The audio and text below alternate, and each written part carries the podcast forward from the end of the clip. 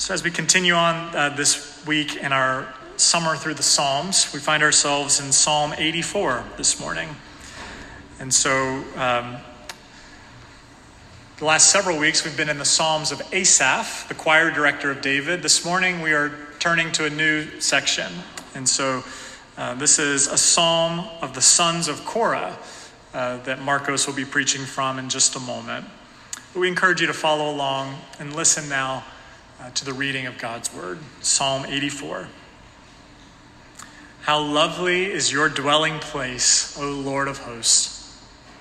My soul longs, yes, faints for the courts of the Lord. My heart and flesh sing for joy to the living God. Even the sparrow finds a home, and the swallow a nest for herself, where she may lay her young. At your altars, O Lord of hosts, my King and my God. Blessed are those who dwell in your house, ever singing your praise. Blessed are those whose strength is in you, in whose heart are the highways to Zion. As they go through the valley of Baca, they make it a place of springs. The early rain also covers it with pools. They go from strength to strength. Each one appears before God in Zion. O Lord, God of hosts, hear my prayer. Give ear, O God of Jacob. Behold our shield, O God. Look on the face of your anointed. For a day in your courts is better than a thousand elsewhere. I would rather be a doorkeeper in the house of my God than dwell in the tents of wickedness. For the Lord God is a sun and a shield. The Lord bestows favor and honor. No good thing does he withhold from those who walk uprightly. O Lord of hosts, blessed is the one who trusts in you. Amen. This is the reading of God's word. So we welcome Marcos forward now, who's going to deliver uh, the sermon for us this morning. So we're delighted to have you here, Marcos. We look forward to hearing what God has to say through you this morning.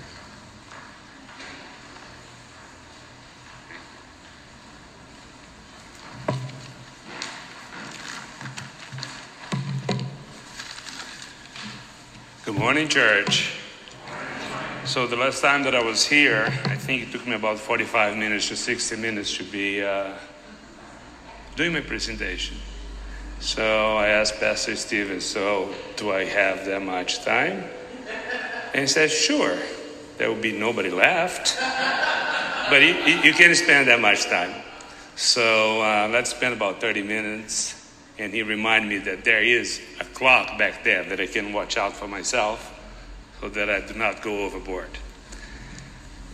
Psalm 84, as Pastor Stephen just mentioned, breaks a sequence of Psalms of Asaph and becomes, as we have in our Bible, to the choir master according to the Gittith, a psalm of the sons of Korah.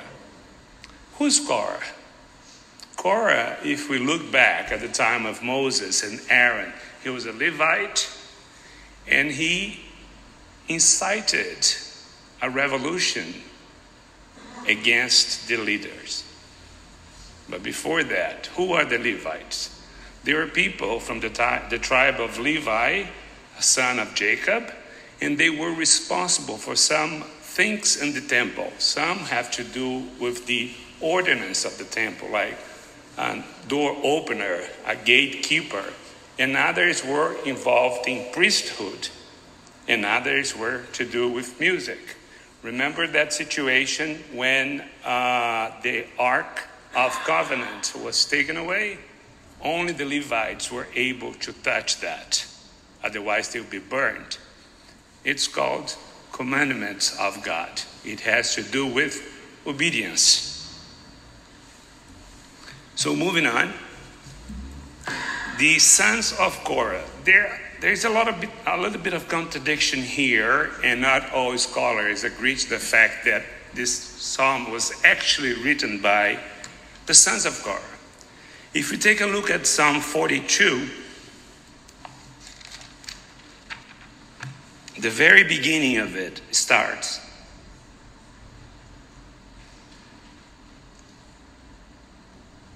As a deer pants for flowing streams, so pants my soul for you, O God.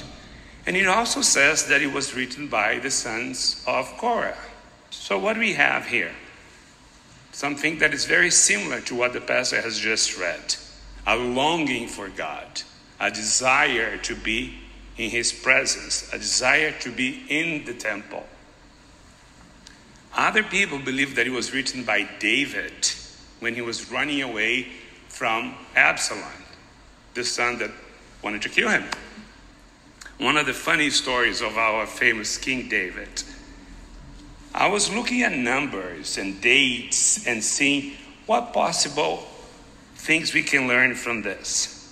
First thing that I found out was that the psalm was written in the sixth century before the coming of Jesus Christ. The Babylonian captivity happened in 597 BC, but the temple was destroyed in 586. David died 1,000 years before that. So there is a little bit of discrepancy here, as if David really did write this. So I'm going to go with the sons of Korah. So the reason why Korah uh, created this uh, revolt against Moses and Aaron had to do with the fact that he was not satisfied with his duties in temple. He was part of the gatekeepers, he was part of some responsibilities in the church, but he wants the office of priesthood. So he was not satisfied in his station in life. He wanted more than what God gave him. And so are so many of us. God has gifted some of us with some specific gifts and has granted other gifts to different people so that we become a body, the body of Christ. And that's the church, that's us. Spurgeon, our famous Baptist preacher, has something very interesting to say about the Psalm 84. I'm going to read this out to you. He said that the Psalm 84 was entitled to be called the Pearl of Psalms. If the 23rd is the most popular, the 103rd the most joyful, the 119th the most deeply experiential, the 51st the most plaintive, Psalm 84 is one of the most sweet of the Psalms of peace. And why is that? So starts the psalmist My soul longs, yes, faints for the courts of the Lord. My heart and flesh sing for joy to the living God. At the very first instance, it feels that, that he's interested in the temple more than, than he is interested in God. We understand that this is a psalm that has to do with some pilgrimage. We're going to get there. But the first thing that he's happy about and that he longs, and that he wants to see, is the courts of the Lord. It's something that was essential to Judaism. To the Jews, the temple was everything. It had to do with the Ark of Covenant.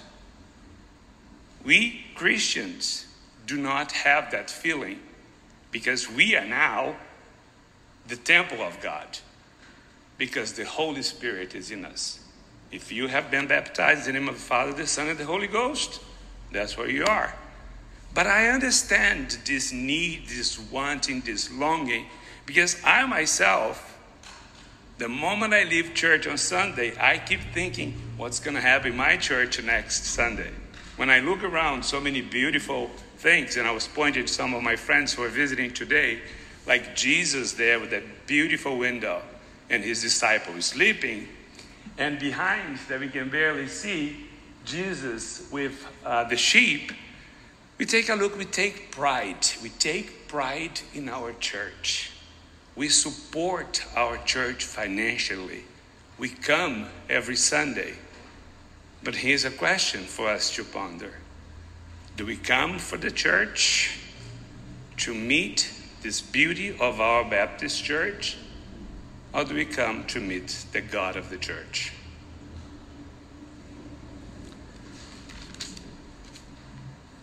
Verse 3 Even the sparrow finds a home, and the swallow a nest for herself.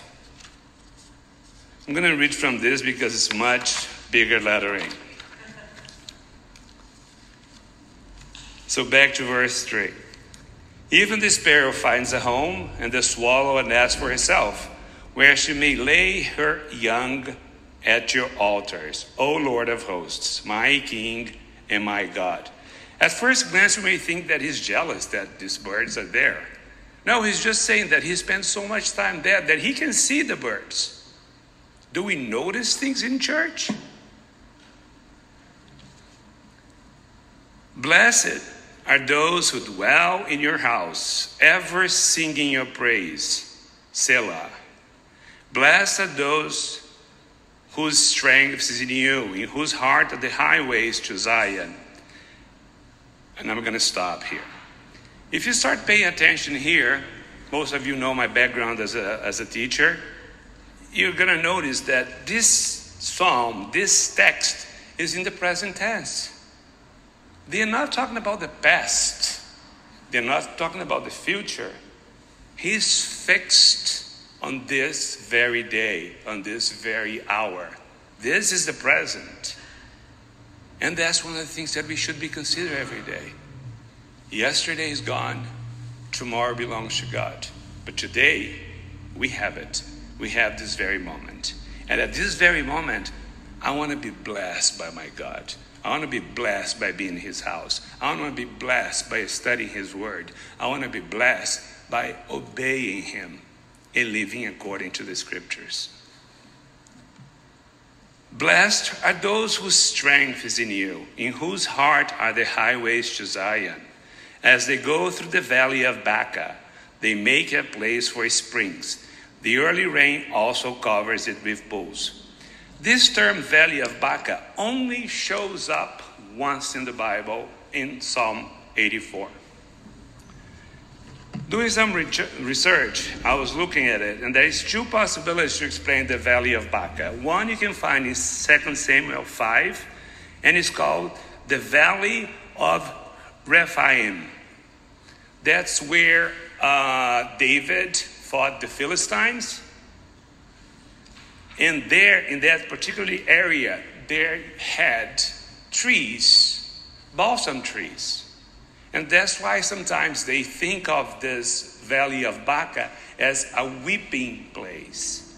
Because the balsam tree, it weeps, it drips, just like the mulberry or the aspen trees.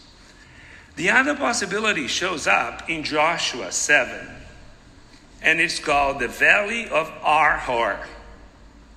But basically, what I understand from this pilgrimage psalm is that they're going through a valley, and when it happens, there is sadness. It is a dry area.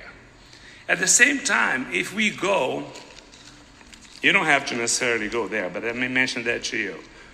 To Zephaniah, Zephaniah, you're going to see that they have to go through this time of fall and fall, one of the, two, the three uh, pilgrimages that every Jew has to go on their way to Jerusalem, it happens during fall. So there is water there. It rains. So here's a little bit of explanation why this valley of Baca is being mentioned here. And I'm going to read this again. As they go through the valley of Baca, they make it a place of springs. It's fall time. The early rain also covers it with pools. They go from strength to strength. Each one appears before God in Zion. Go from strength to strength. The strength that they feel it's not in themselves. It's knowing that their God, that their Lord, that their Savior is with them. And what does it mean going from strength to strength? I was thinking about it the other day, and I was, I was thinking, okay, if I eat today, you're going to be hungry tomorrow. If I take a B12 shot today, is it good for the whole month? No, it's not. So it's an everyday basis. Spending time with God's an everyday situation. And that's why the Bible, when it mentions about the manna in the desert, they could not carry it back home and keep it for the next day. It was given every day. The mercies of our God, they are renewed every morning. Why is that? We may ask because that's what we need. It goes back to what I mentioned the present. God is going to give to us what we need today. Tomorrow is another day. O Lord God of hosts, hear my prayer. Give ear, O God of Jacob. Again, my curiosity pointed out why Jacob? Why not Abraham? Why not Isaac?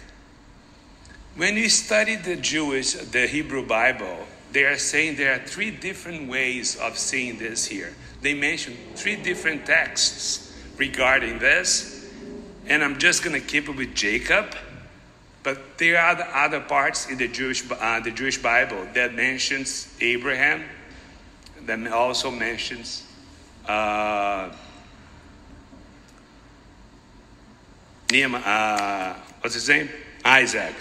But because you talk about uh, Levites, hey, let's go with Jacob, right?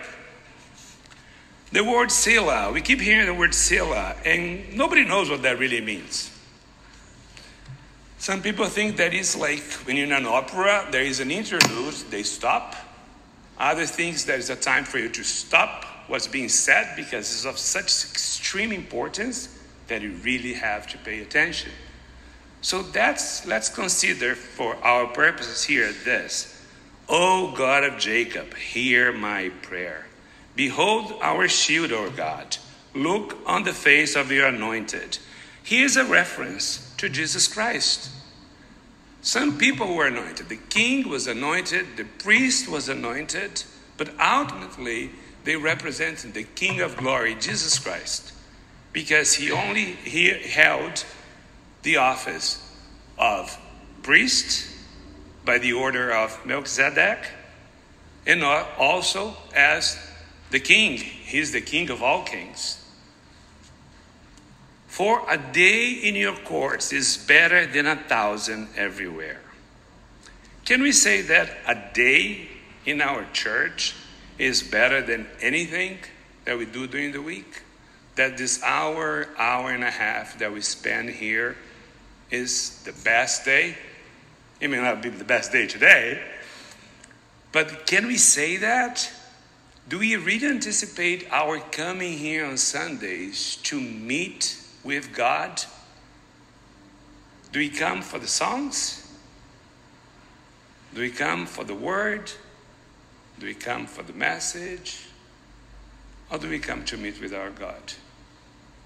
Do we come to spend time with our Jesus and say to Him, I'm here to look at you and say how beautiful you are, how grateful I am for your dying on the cross, and most importantly, rising from the cross, for giving me salvation because there's something that I could not do by myself.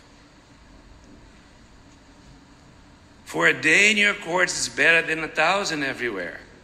It's, oh, in a way, understood that he means a thousand days. But it's not really mentioned here, maybe a thousand years, right? So, what he's trying to say here that one day in the presence of God is better than countless days, countless years, because in God's presence there is joy, there is happiness, there is satisfaction, and there is no tears. The pain of death, the pain of pain in your joints and your back, that is going to end when we finally receive our glorified body in heaven. And I, for one, look forward to that. I would rather be a doorkeeper in the house of my God than dwell in the tents of wickedness. This is a reference again to uh, by the sons of Korah regarding to what their father did. He was punished, he was killed, but God in his mercy kept the family. They continued being Levites and they're still in the temple being doorkeepers. And guess what? This time, by knowing God, by being obedient to Him, they have realized that being a doorkeeper gives them pleasure. Because there's no better way, there's no better place than to be where God wants you to be. Again, being the presence of our God is the best place in the world. For the Lord God is a sun and shield. This represents God being a protector. He is the Son of light. He is light himself. There is no darkness in him. And also a shield. He is our protector. The Lord bestows favor and honor. No good thing does he withhold from those who walk upright. I want to stop this here for a minute and go to the New Testament. And let me pull out a text here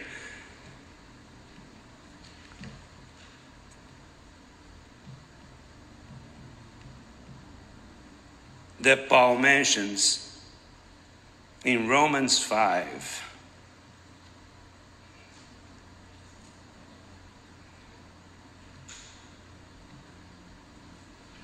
Romans 5:10 For it while we were God's enemies we were reconciled to him through the death of his son. How much more having been reconciled shall we be saved through his life? Being enemies of God prior to our salvation and conversions to Jesus Christ, now we are in a totally different situation. We have become not enemies of God, but children of the Holy God. Children of God. We are the sons of Jesus Christ, our elderly brother. O Lord of hosts, blessed is the one who trusts in you. I have a couple of notes here that I would like to talk to you about the blessing. You see that all the time. First is in the present tense. Second, we keep hearing the word blessed, blessed, blessed, blessed, blessing. The blessings of a godly Christian life may be for different things in life. For a specific specifically for you or for you to be using that blessing to bless others. When I was in uh, Israel the last time, I asked the guide, why is the Dead Sea considered dead? Is there no life there? We know that the level of salinity there is about 30 or 40 percent. But basically, this is the lowest point on earth. There is nothing lower than the, the Dead Sea. Automatically, when it rains, all the rivers that may come to it reach that point and it has no escape. It doesn't flow into anything else. Therefore, whatever it receives, it gives to himself, itself. So are the same thing with us. If I have something to offer, Go ahead, do it. Just don't keep it to yourself. If you have a gift to share with the church, do it. It's going to be a blessing for you, and it's going to be a blessing for the person who's going to be receiving that. We are, again, the body of Christ. The head is different from the feet, the eye is different from the hands. But everything is a whole complex that works together. One more point that I'd like to make is whenever he talks about being in, in longing for the place where God is, and that is true at the time when he wrote it because the Ark of Covenant was there, it's a representation of the, a true Christian way of life, what is meant to be and what is meant to do. A question that I like to ask is Are we able to use this kind of language in our lives today? On every day, every hour? Are we longing to be with our God? Or we hope that sometimes during the day God's actually not really paying attention to what we are doing or saying or thinking? Is this truly our experience? Are we able to face life like this person did? Meaning, this is all I want. I give up everything. Paul says that. For me, to live is Christ, and to die is gain.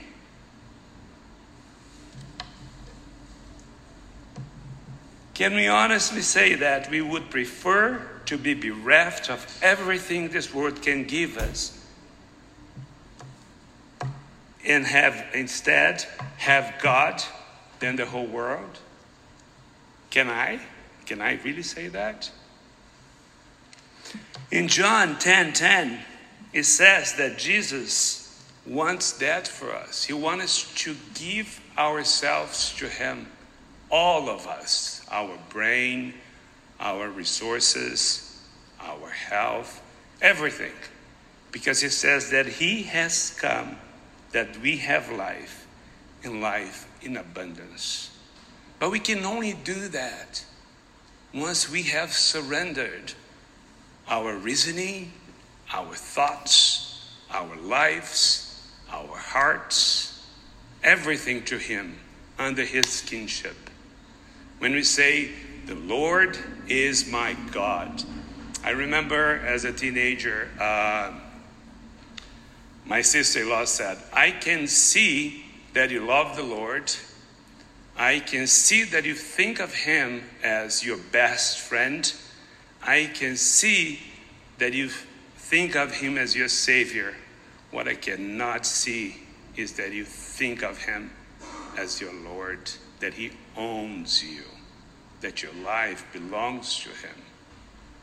But do not be afraid, He's a kind God. He'll make the life an abundant life. I'm going to ask you now to please close your eyes. We're going to be making a prayer. And this is my prayer to you.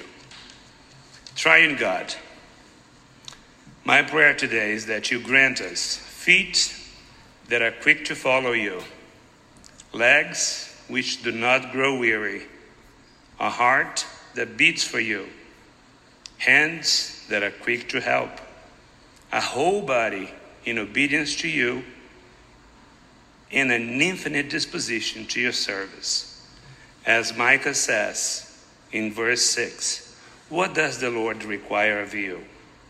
To act justly, and to love mercy, and to walk humbly with you, O God.